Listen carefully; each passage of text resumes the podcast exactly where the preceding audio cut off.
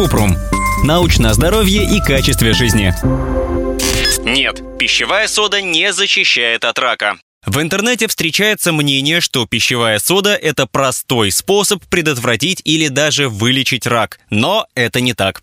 Теории и здравый смысл. Пищевая сода или бикарбонат натрия в водных растворах имеет слабощелочную реакцию. Сторонники теории лечения рака пищевой содой считают, что клетки рака живут только в кислой среде, а в щелочной погибают. Поэтому пищевая сода якобы может снизить кислотность в организме и уменьшить рост и распространение опухоли. Однако нет никаких научных доказательств того, что пищевая сода может предотвратить рак. Организм поддерживает стабильный уровень pH, независимо от того, что мы едим. По другой теории, рак возникает из-за грибка рода кандида, а опухоли – это попытка организма защититься от этой инфекции.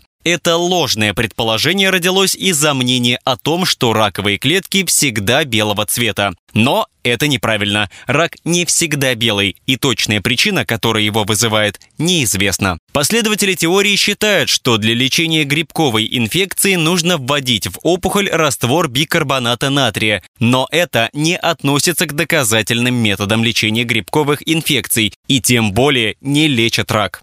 Где используют пищевую соду? Бикарбонат натрия применяют в качестве лекарственного препарата – антацида, который нейтрализует соляную кислоту желудочного сока. Его назначают при изжоге, повышенной кислотности желудка для лечения симптомов язвы желудка или 12-перстной кишки. Также его используют, чтобы полоскать рот или снять зуд после укуса насекомых.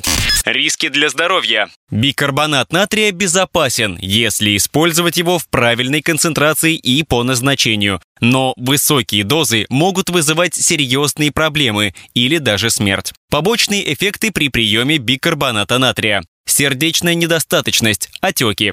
Сильная головная боль, кровоизлияние в мозг, Метаболический алкалоз – увеличение pH крови из-за накопления в организме избытка щелочных веществ, опасно развитием комы. Вздутие живота, диарея, отрыжка, рвота, метеоризм. Спазмы мышц, мышечная слабость, судороги, отеки легких.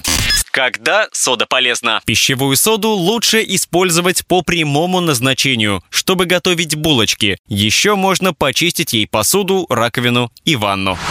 Ссылки на источники в описании подкаста. Подписывайтесь на подкаст Купрум, ставьте звездочки, оставляйте комментарии и заглядывайте на наш сайт kuprum.media. Еще больше проверенной медицины в нашем подкасте без шапки. Врачи и ученые, которым мы доверяем, отвечают на самые каверзные вопросы о здоровье. До встречи!